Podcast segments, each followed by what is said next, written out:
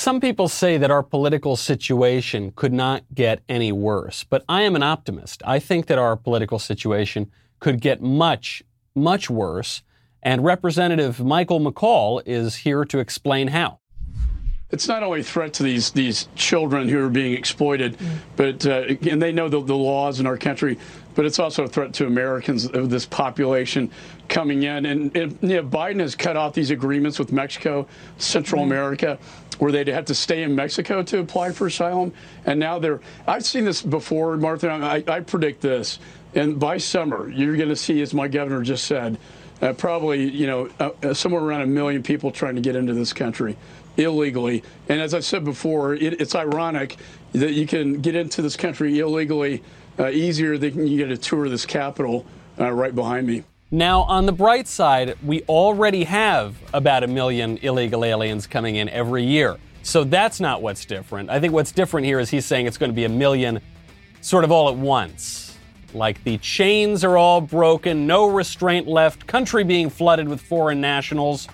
So much to look forward to. I'm Michael Knowles. This is The Michael Knowles Show.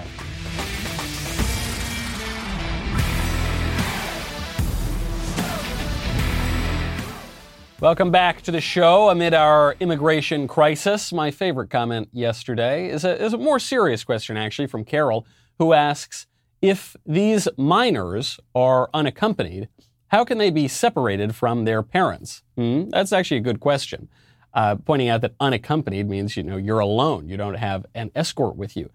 Uh, the the answer to this is that so many people are entering our country right now that you have unaccompanied minors. You have uh, minors who were separated from either their relatives or who know the coyotes who brought them over or people who are posing to be their relatives.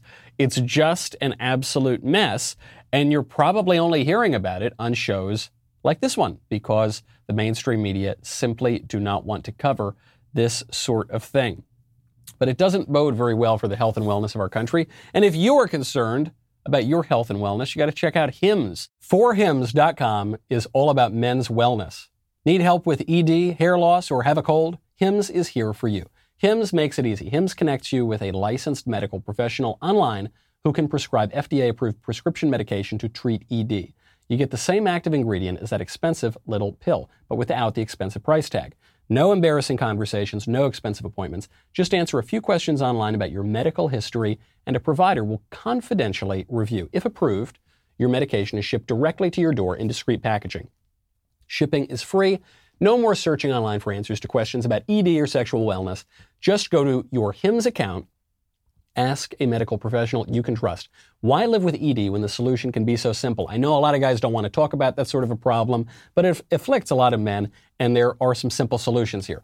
Try Hims today by starting out with a free online visit. Go to forhims.com slash Michael for your free visit. That's forhims.com slash Michael, F-O-R-H-I-M-S dot com slash Michael. Prescription products are subject to medical provider approval and require an online consultation with a medical provider who will determine if a prescription is appropriate. See website for full details and safety information. Remember that is forhims.com slash Michael. We have this major issue at the border. It's not only because Joe Biden is president, these border surges happen under just about every single administration. What is different is how the administrations deal with it.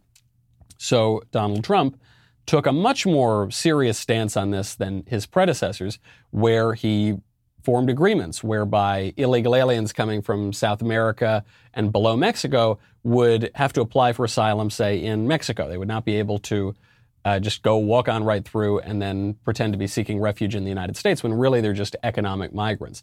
Uh, Donald Trump uh, instituted many other policies that discouraged this kind of cro- illegal crossing of the border. What Biden is doing is the opposite. He's taking away the Trump safeguards and he's creating new incentives for people to come illegally. What happens when you incentivize a certain behavior? You get more of that behavior which is why Jen Psaki, our favorite current White House press secretary, refuses to give the numbers on the people crossing illegally. You confirm that number? That's a very important number. Uh, I, I, I, we've been very clear uh, that there is an increase, that there are more children coming across the border than we have facilities for at this point in time. Uh, those numbers are tracked by the Department of Homeland Security, so I'm certainly, I'm just suggesting that you talk to them about specifics. Well, we to them, Jen, they won't confirm the numbers. Well, I, I, would encourage you to go back to them and ask them again. We're not going to confirm them from the White House. It's not our program. It's the Department of Homeland Security. The department is the White House encouraging the department to release those numbers then, in the spirit of transparency that the Secretary promised here at this podium? We, we certainly encourage transparency, but what I also think is important is to talk about what the root causes are here and what we're doing from a policy standpoint to try to address the challenges uh, that we're facing and that these kids are facing as they come across the border. Okay, can you just give us the numbers? No, we can't. This you got to talk to Homeland Security. Yeah, we talked to Homeland Security. They said we got to talk to you. No, yeah, no, I know though, but we can't because look, it's not our program. I mean, I know that we are the leaders of the executive branch. I know that we are running this entire branch of the government, but no, you got to talk to the little bureaucratic agency because they because we report to them because what do we have to do? What come on. We're just figureheads over here. We're not we're not actually running the show. Okay, well, can you just look? I, we know you have the numbers we know DHS has the number. Do you want DHS to release the numbers? Well, no, I'm not. I'm not. I'm not saying necessarily they should. Don't please don't interpret this to believe that we want you at DHS to release the numbers. Why can't you just tell us the numbers? Well, because we want to focus on solutions. Well, okay, the first part of finding a solution is diagnosing the problem. Give us the numbers. They won't do it. They won't admit these record numbers. They won't even admit that what is going on at the border constitutes a crisis. They want no labels. Is this a crisis at the border? Look, I don't think we need to sit here and put new labels on what we have already conveyed is challenging. What we have conveyed is a top priority for the president. What our policy teams are working on every single day. They obviously there was a trip to the border uh, this weekend. They are working uh, over the course of every day uh, since then on putting in place policies that can help address what we're seeing and, and help ensure that we are uh, keeping these kids safe and moving them as quickly as possible from uh, border patrol facilities to uh, to shelters. Okay, so she's got her story and she's sticking to it. She's not going to give you the numbers because she's focused on policy solutions, as though you can't do both at the same time say, okay, here's the problem and here's the solution. She won't call it a crisis, doesn't want to admit that it's a crisis because she's so focused on policy solutions, she doesn't want to think about what she might call the problem itself.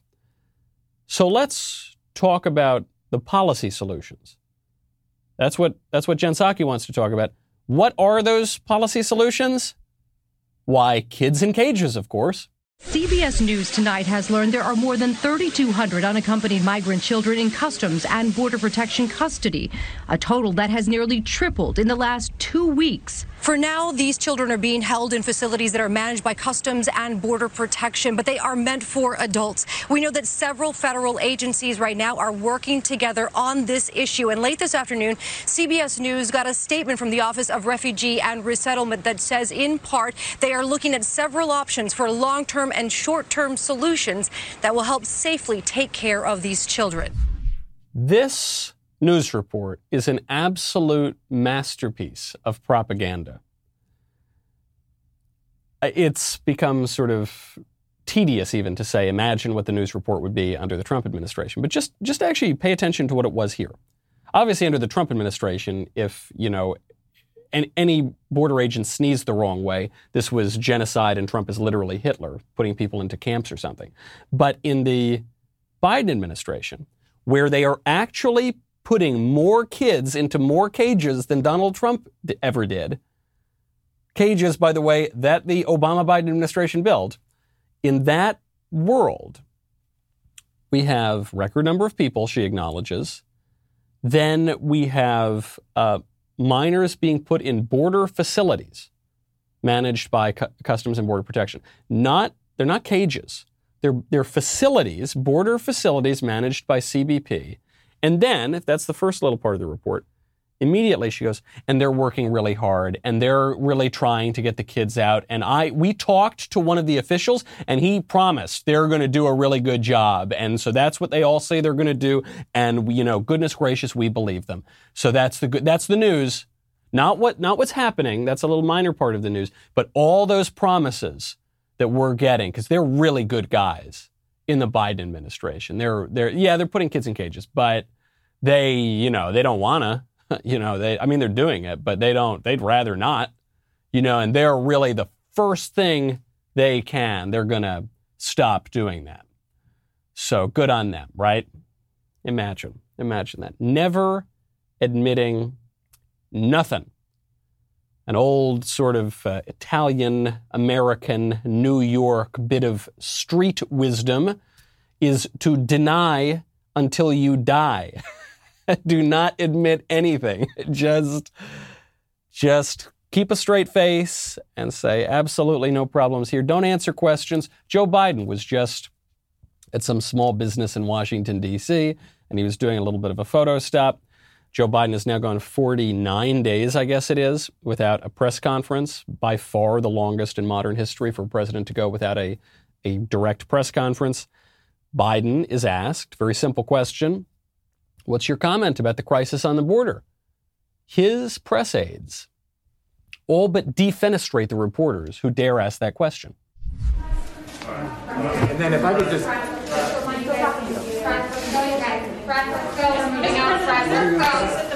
Let's go, you guys. Come on, press. We're gonna move out. Let's go, press. Let's go. Come on, press. Let's go. Come on, let's go. Crisis at the border, sir. Let's go, you guys. Come on. Come on, let's go. Thank you, guys. Come on, let's go. Get out of here. Get out of here, you reporters. You don't get to do that. You get you ask those questions of Trump. You don't ask those questions of my guy. Joe's just there kind of looking dazed, kind of wandering around by the cash register. Huh? Where what? Why am I in a in a general store in Washington, D.C.? Oh, oh, look at that. Is that a yo-yo? Oh, look. Uh, he has no idea what's going on. He doesn't know what's going on at the moment. He doesn't know what's going on at the border either. And that's why he won't give an answer. And by the way, he is smart not to answer, and certainly the aides who are advising him are smart not to let him answer. There's no good answer he can give, so he just wants to move past it. You know, this is a, this is a problem, especially for like Christians in politics, because I think the impulse is apologize, admit what you were when you were wrong, have humility, and that's all very important. That's what we all try to do in our personal lives, and and we try to do it as much as is possible in our political lives. But we're living in this graceless culture right now where the minute that you give in to the mob, just even like a tiny little bit, you're done. You're toast. There's no, there's no apology that will ever suffice for them. So I think it's very important to, to recognize what the political context is and what you can do here. There are, there are a couple governors who have uh, in the Democratic Party who have apologized when there have been accusations against them. And they're much the worse for it. And Joe Biden, we can make fun of him and he's dazed and confused all day long, but that guy is still the president somehow. Somehow that guy is still the president. Pretty amazing when, you know, when you don't have the, the wherewithal necessarily, all your all your pistons firing. Speaking of pistons firing, you got to go check out Rock Auto. RockAuto.com is so much easier than walking into a store and someone demanding quick answers to questions like, "Hey, Michael, why are you so handsome?" No, that's not what they ask. What they usually ask is, "Hey, is your is your Honda, you know, a GT7 or a Z2? I don't know, I don't know what my Honda is. It's it's like uh, it's a sedan, right?" Uh, then they go into the back. They order the part online. They charge you twice as much. Don't do that. That's absolutely crazy.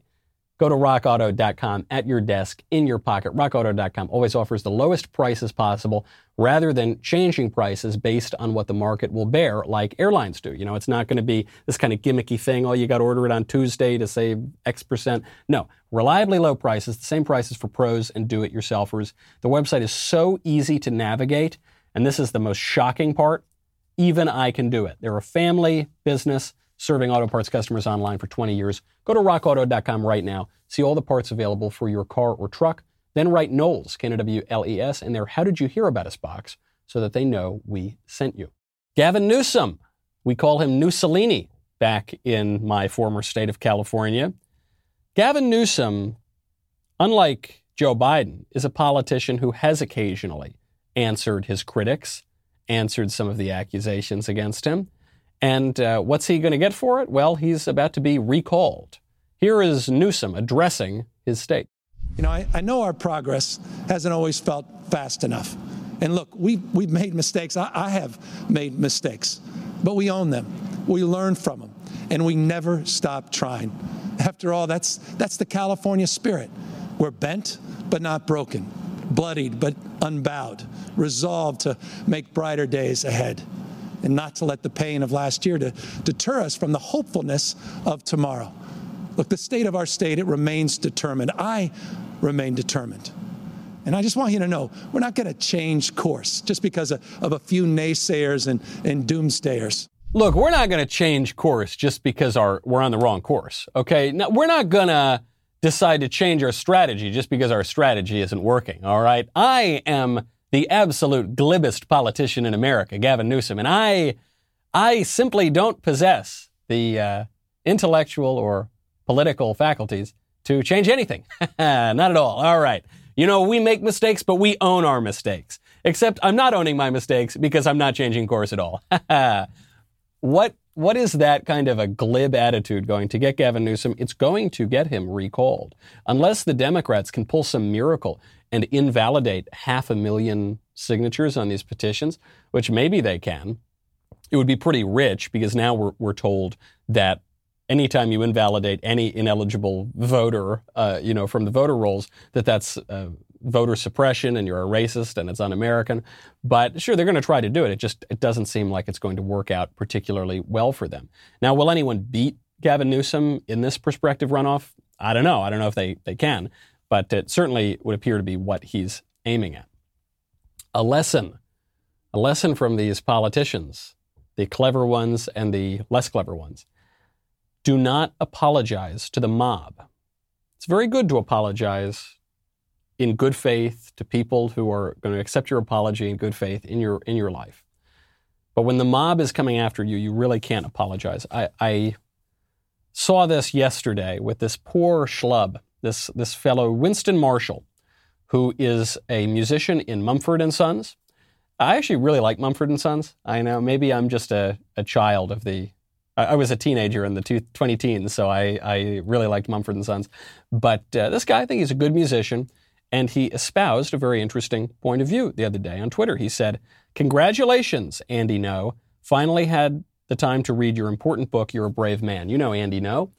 A friend of the show, friend of mine, he wrote this book about Antifa. He has been targeted more than just about anybody by Antifa. He suffered a brain bleed because of these Antifa militants, and he's got an excellent book out there uh, detailing it because the narrative that we're being told about Antifa is very different from the reality. We're told that Antifa is just an idea. Well, ideas don't give you brain bleeds. So this Mumford and Sons musician reads the book, says, "Okay, you know, I, I enjoyed the book," and then the backlash came.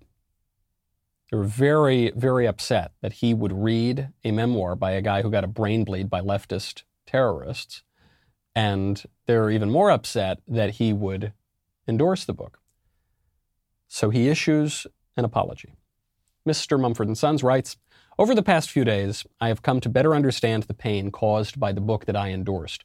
I have offended not only a lot of people I don't know, but also those closest to me, including my bandmates, and for that I am truly sorry.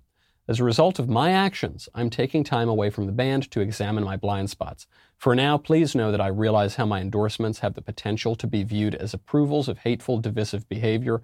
I apologize, as this was not at all my intention. Oh, buddy, buddy, buddy, buddy. I know exactly what happened here. And you are getting very, very, very bad advice. Here's what happened. This guy, Winston Marshall, I'm just, I, I know that I'm just pulling this off the top of my head, but I'm, I would be willing to bet a lot of money that something like this is what happened. He comes out and he sends a tweet and he says, Oh, I enjoyed this book. Wow, this is, this is a very interesting book. You should consider reading it.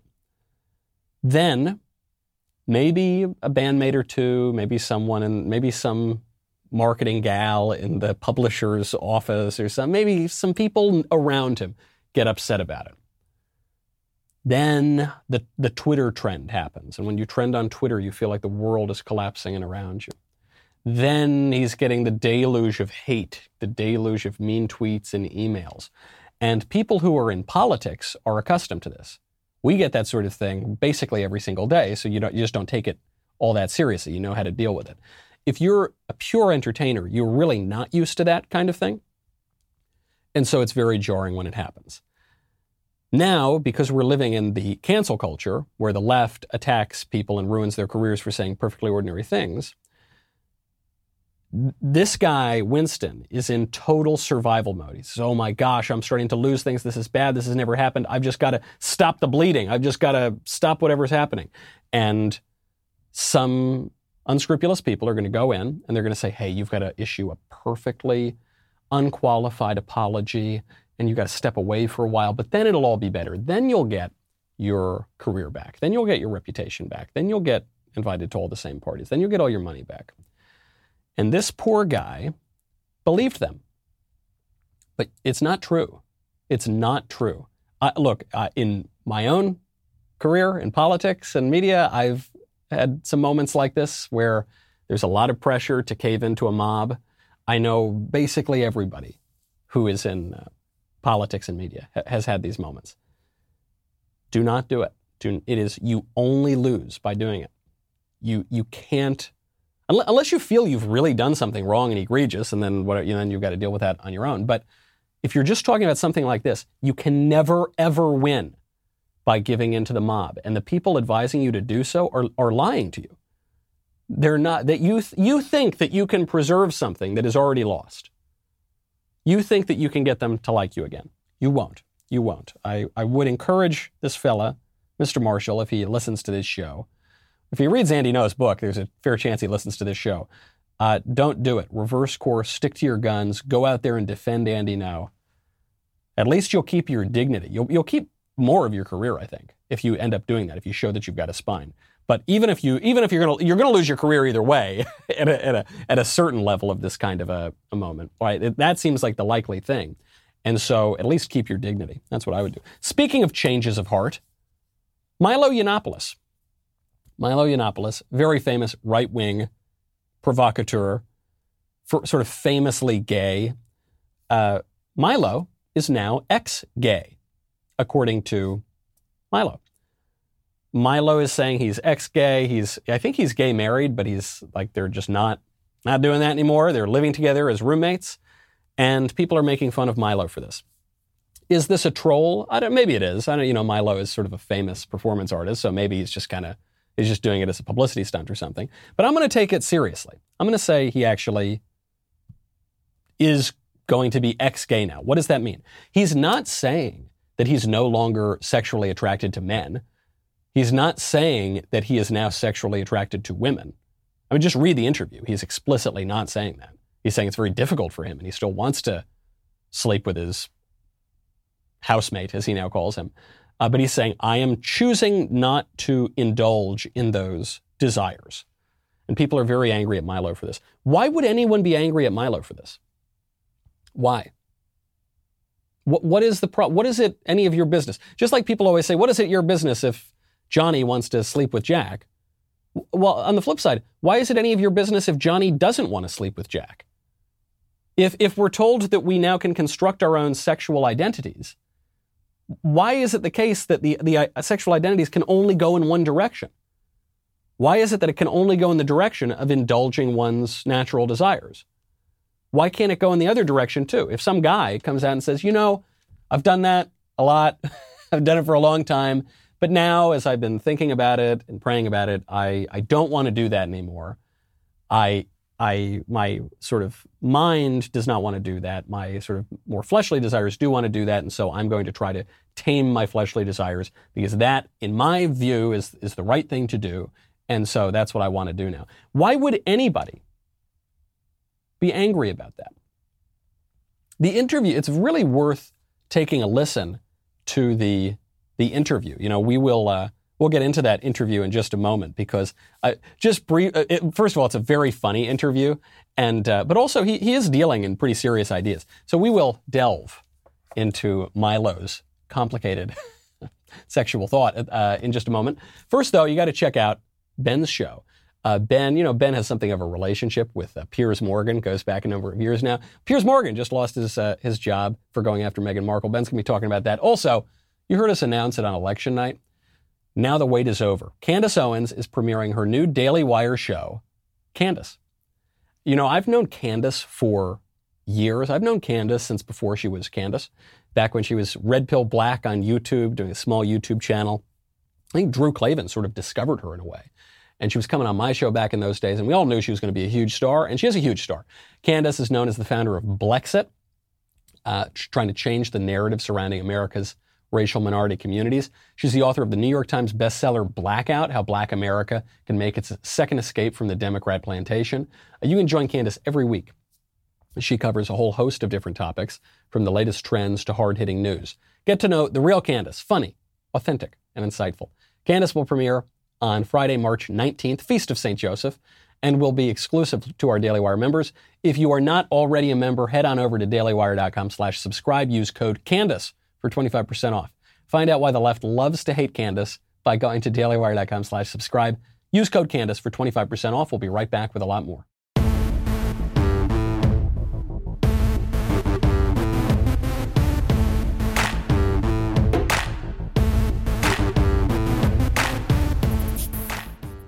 Milo Yiannopoulos is now ex gay, he says. Here is the interview. It's in LifeSite News. He opens up and he says, Secular attempts at recovery from sin are either temporary or completely ineffective. Salvation can only be achieved through devotion to Christ and the works of the Holy Catholic and Apostolic Church. So Milo saying, I'm Catholic now, and I'm, I'm reverting to my Catholic faith, and so I'm going to stop doing all this other stuff. Is this just a troll?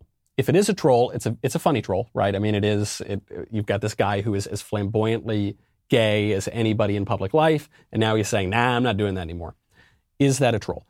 I actually have a reason to think that it's not a troll because uh, being a Catholic myself, Milo and I run in some of the same circles. I don't really, I don't know him, but I we do know a number of people in common. And I, have been hearing about this for a while that Milo is sort of re exploring his faith and sort of taking his faith, Catholic faith, more seriously. So i had been hearing about this for months, maybe more, maybe even a couple years at this point. Uh, so I, I, guess I was not quite as surprised to see this interview as, as some other people were. He goes on. He says, I have enjoyed a lifeline, a lifelong affection for the absurd and the outrageous. So part of me gleefully anticipates the day I can seize the moral high ground, however briefly, to denounce others for failures of piety and sobriety. I hope people will support and pray for me, if for no other reason than they share my delight at the prospect of Milo Yiannopoulos furiously and indignantly railing against the homosexuals for sins of the flesh. That's a very funny line. Uh, sort of when you see these funny lines, you start to think, hold on, is this whole interview just another, another performance? But even if it, I mean, it's a funny interview regardless. Even if it is, you know, Milo is very famous for trying on different personalities. One day he's a buttoned up tweed wearing Brit. The next day he's wearing, you know, sort of big stunner shades and a giant oversized t shirt and, you know, it's kind of more hip hop or something, right? He, he tries all these things on. This does relate to, forget the sexual question for a moment. This does relate to the deeper religious question, which is that in Christianity, and, and Judaism for that matter, God, God is I am, right? What is God's name? God responds, I am that I am. And Christ in the New Testament says, before Abraham was, I am. So he's invoking that he is saying, I, I am God, right? By saying, I am the I am. I am the, I am being itself. When a culture finds its identity in I am, then things generally sort of are going in the right direction. When a culture such as ours casts away God and religion, you are left with a rather pitiful question, which is, who am I? You hear this kind of popular phrase, well, I've got to find myself. You know, who am I? One day I'm this, one day I'm that. Especially you see this with teenagers, right? They're always trying on new personalities, trying on new identities, uh, because they're sort of adrift. They don't. They're not. They're not basing it in this eternal fact of, of being himself. Then Milo concludes his interview. He says, They say if you let one sin in, others will follow, and now I truly know what that means. As I've begun to resist sinful sexual urges, I've found myself drinking less, smoking less, you name it. I confess my weakness for designer shoes and handbags is yet to dissipate. uh, but I'm coming to realize, however slowly, that lust, per Augustine, is disordered desire for all sorts of things, not just NFL players. and uh, so, what, what he is espousing here is a very Catholic point of view. And the way this story is going to be read is that he's got some hang up, or, you know, Christians have some hang up on homosexuality, but it's really not the case, at least in the traditional Catholic sexual ethic. It's not just it's not just Milo's sexual desires that are off limits. It's a whole host of them because we, the, the Catholics believe that sex has to be ordered toward a purpose, right? So those sort of things that you do when you close the blinds and you're alone at night, you know, that, that's off limits. Uh, having sex without the uh, possibility of creating life, without, without, I'm sorry, without the physical possibility of creating life, that's off limits. Uh, it, it's a very it's a very uh, focused kind of sexual morality. Chesterton observed, he said, you know, the, the one thing that kind of got me curious about the church is that it would get attacked for opposite reasons. On the one hand, it's too ascetic, right? And just on this particular rigorous sexual morality. But on the other hand, it's too luxurious. There's the gold of St. Peter's and all this beautiful art and all the fancy clothes and everything. Gets attacked for opposite points of view. I mention this whole story not because I am particularly interested in Milo's sex life. I mention it because of a political question that it brings up. It, it reveals the left's real view of sexual preference and sexual openness and sexual tolerance. We are told in this society of ours that we must tolerate people's sexual behaviors regardless of our own moral views. Whatever they want to do, we should tolerate that. Okay, I, I see the argument for that. So what about Milo's? So what about my we? If you're telling me, uh, fine, I'm I'll I'm I'm in. We're going to tolerate people's sexual behaviors, even though even still there are some things that are off limits. But who knows how long they'll be off limits? We're going to tolerate people's sexual behaviors, whatever they want to do, not, not ours to judge. Well, then what about Milo's? Milo is saying, this is, this is my preferred sexual behavior now. I don't, I want to be chaste and basically not engage in sex because his sexual desires are such that he doesn't want to indulge them. Isn't that good? Isn't that a good thing? Isn't that according to, I'm not even saying according to the Catholic logic. I'm saying according to the logic of the left. Isn't that a good thing? But it never cuts that way because the principles that the left is espousing are, are really not principles so much as they're creating a new, a new order of society. It's not these universal principles of tolerance and acceptance, just a new order for society. It reminds me of people attacking Mike Pence for not cheating on his wife. Do you remember that? they were really upset a few years ago because it came out that Mike Pence would not have dinner dates with women uh, if, when his wife wasn't present. I kid you not, I had liberal friends of mine this was before the Me Too movement, they were angry with me. They said it's awful that Mike Pence won't ha- go on dinner dates with his staff and with other women. It's not fair, it's sexist. Then five seconds later, the Me Too movement starts. And Mike Pence is looking pretty good, right? But no, because he's kind of damned if he does and damned if he doesn't. There's no, there's no fair standard that's going to apply. Now, speaking of the Me Too movement, a sixth woman has come forward to accuse Andrew Cuomo of sexual harassment. This woman is upping the ante here. She's saying not only did he wink at her from across the room, not only did he buy her a sausage and pepper sandwich at some political event, no, he touched her inappropriately. She does not go on to explain how she touched her inappropriately. We don't know who the accuser is, the identity is concealed. It's not quite clear why it's all happening now right? Why, why this trickle is so slow in this sexual scandal for Andrew Cuomo. Uh, but there's another one coming out against Cuomo. My take on this, I've told you this from the beginning, is I suspect that most of these sexual claims are overblown and opportunistic and a distraction from the real scandal. The way that you can know this is true is describe to me the sexual allegations against Andrew Cuomo. Take 20 seconds. Describe to me not who and when, what are the actual allegations?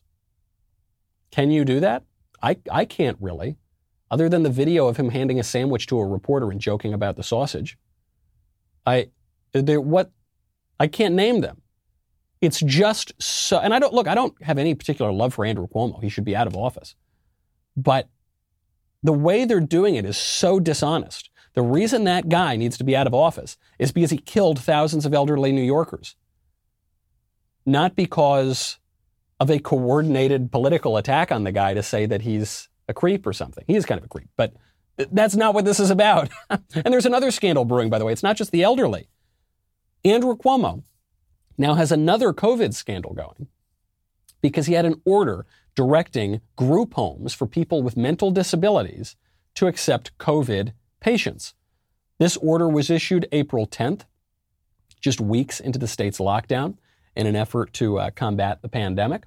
And uh, the, the issue never, the, the order never expired. So people who have problems, people who have mental disabilities specifically, were used as a, as a place to send all the, the COVID patients at their group homes. I have relatives who work in these group homes. I have a little bit of an inside track on this, a little inside knowledge of what's going on. This is a real scandal. Thankfully, it didn't spread nearly as much in these group homes as it did in the nursing homes. Nearly 34,000, 34,600 people live in these kind of group homes. 6,900 contracted the disease.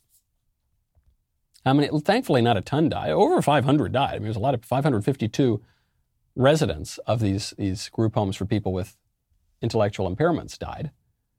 Where's that scandal? No, because we're all talking about the hot dog. I want to talk about the hot dog. I want to talk about Milo's hot dog. I don't want to talk about Andrew Cuomo's hot dog for that matter. I want to talk about the actual scandal here that the Democrats are doing everything they possibly can to distract from. But maybe Cuomo's going to lose his job either way. Speaking of brash people losing their jobs, how's that for a segue? Piers Morgan.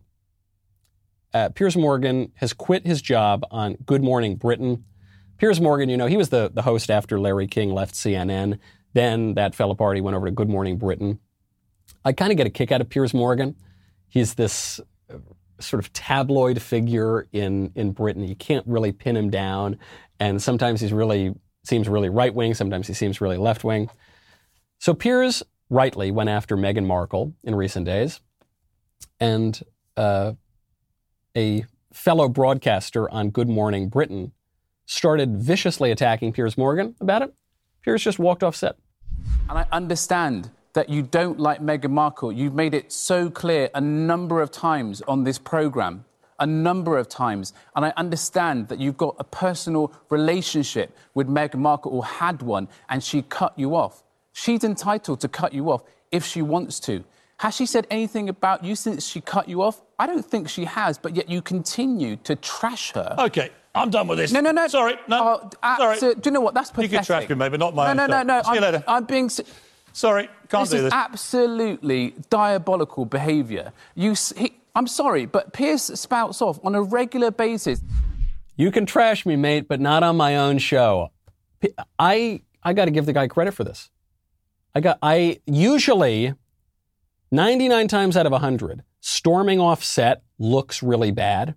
Part of the reason it looks bad is you have to take the wires off and you're kind of fumbling for a while. You can hear it on the mic. Piers, I guess, was wearing a wireless mic. I don't know about the earpiece that he had in, but he did it so gracefully. He's sitting there, kind of taking very, you know, British, just taking his, taking the licks, you know. And then the guy's going, and you, and you, she cut you off, yeah, and she, yeah, you're a jerk, you know, and you're trashing her, and and he's just there, he goes, okay, bye, see ya. Just walks off set. Uh, the reason I find this of any interest to our political questions here is because for a long time, the, the right in this country, not the left, but the right, has espoused this idea that we should always just engage in the free marketplace of ideas. We should we should just take any sort of criticism. That's good. That's fine because eventually the good ideas are going to win out, and that's totally cool. We're anti-censorship, right? You know, we love free speech, and so what Piers did is sort of opposed to free speech because he just walked walked off the set. I think he's actually showing us something valuable here.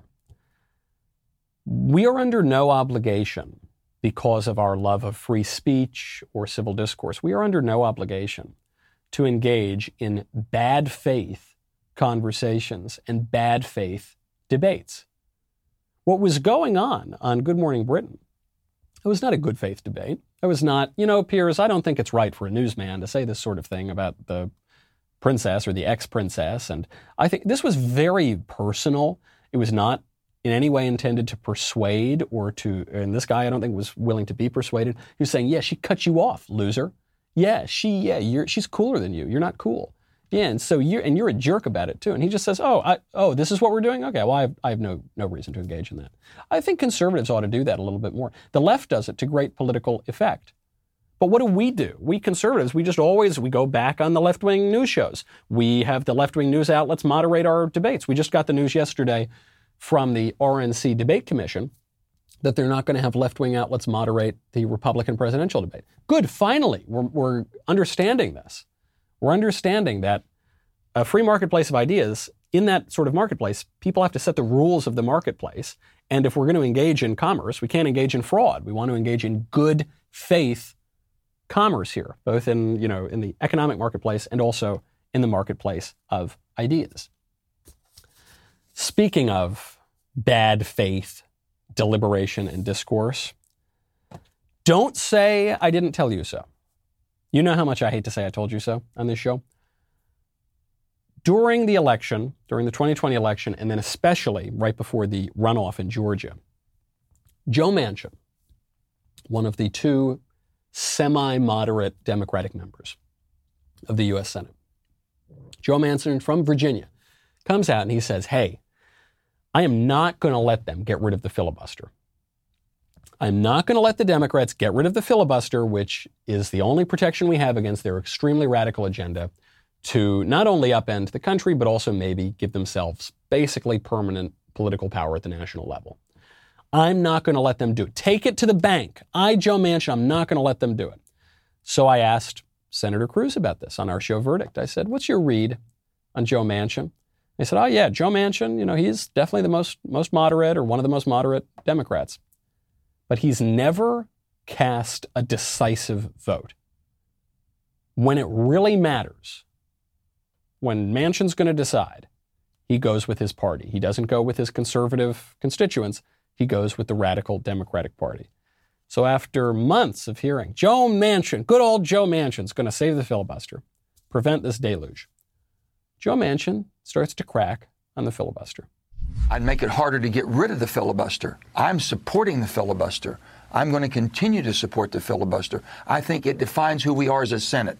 I'll make it harder to get rid of it, but it should be painful if you want to use it. You just you should make make sure the place works to where okay, I want to work with you. There we go. There it is. Oh, look, I want to, I love the filib. Oh, man, the filibuster and me, we go way back. Yeah. Oh, man, I would love her. I would never cheat on my filibuster. No way. I totally, but, but, we shouldn't use the filibuster that much.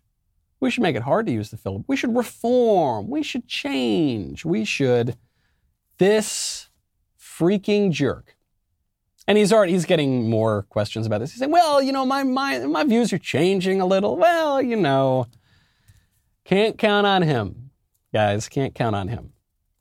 The filibuster is is really great because it restrains the passions of the Senate, which is supposed to be a more deliberative body than the House of Representatives. This virtue of restraint seems to be a common common thread here whether we're talking about uh, the southern border, whether we're t- talking about Milo Yiannopoulos, or whether we're talking about the filibuster in the Senate. Restraint is a good thing. Conservatives understand this. Conservatives uh, recognize we're not supposed to indulge all of our intense passions, especially in politics, because then we would be revolutionaries and radicals we'd burn the whole place down. We don't want to do that. We realize that you need some restraint. Well, what the Biden administration would appear to be doing is taking away all of the restraints, taking away restraints at the border, taking away restraints in our elections, taking away restraints in our lawmaking, taking away restraints and restraints and restraints. That is not going to look great in uh, 2024 or 2022 for that matter.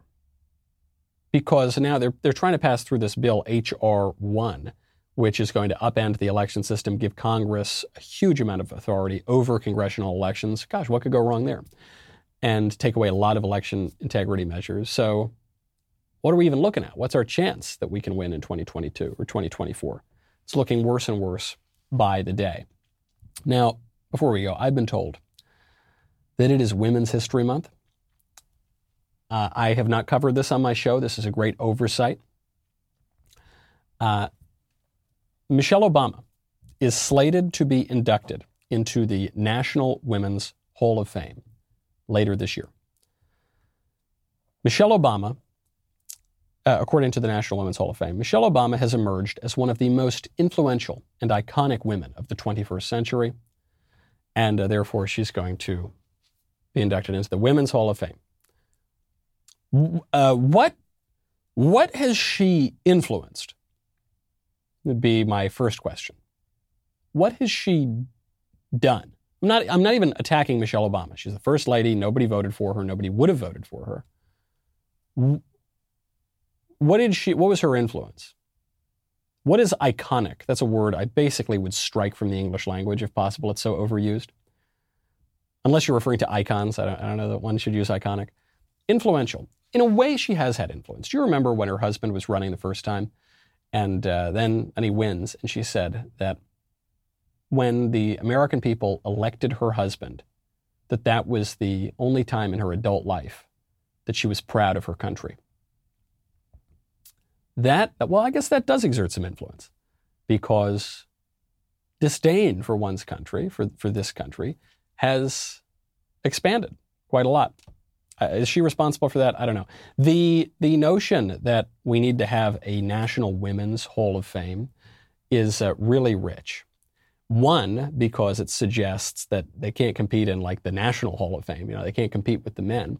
But then also because at this very moment we're being told that they have to compete with men. we're being told that women in in high school track have to compete with men. We're being told that there's no difference between men and women, and a man who puts on a dress is therefore a woman and entitled to beat a, a, girl at track and win her scholarships and take her spot in college. It, that is incoherent. It, the left doesn't really matter or doesn't really mind this because for the left, it's the imposition of their rule is all that matters. The coherence of the rules doesn't really matter. You see this uh, uh, understood in George Orwell's 1984. You see this going on right now. This is another question of restraint. You need to have restraint or things don't make sense. It's the, it's the constraints that give coherence to the whole body. The borders of the country give coherence to the country. If you don't have borders, you don't have a country. The constraints of biological sex are what give coherence to men and women. If men and women are identical, if there's no difference between them, then there's no such thing as women. Get rid of the National Women's Hall of Fame. They don't exist because we're all just one kind of blob. So much for the restraint. Was that optimistic? I think, th- I think that is optimistic because of how much further down the slippery slope we have to fall. That's our show. I'm Michael Knowles. This is The Michael Knowles Show. See you tomorrow.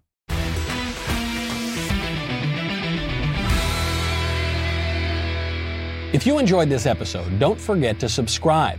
And if you want to help spread the word, please give us a five star review and tell your friends to subscribe. We're available on Apple Podcasts, Spotify, and wherever else you listen to podcasts. Also, be sure to check out the other Daily Wire podcasts, including The Ben Shapiro Show, The Andrew Klavan Show, and The Matt Walsh Show. The Michael Knowles Show is produced by Ben Davies. Executive producer, Jeremy Boring. Our technical director is Austin Stevens. Supervising producers, Mathis Glover and Robert Sterling. Production manager, Pavel Vidovsky. Editor and associate producer, Danny D'Amico. Audio mixer, Mike Coromina. Hair and makeup by Nika Geneva. And production coordinator, McKenna Waters.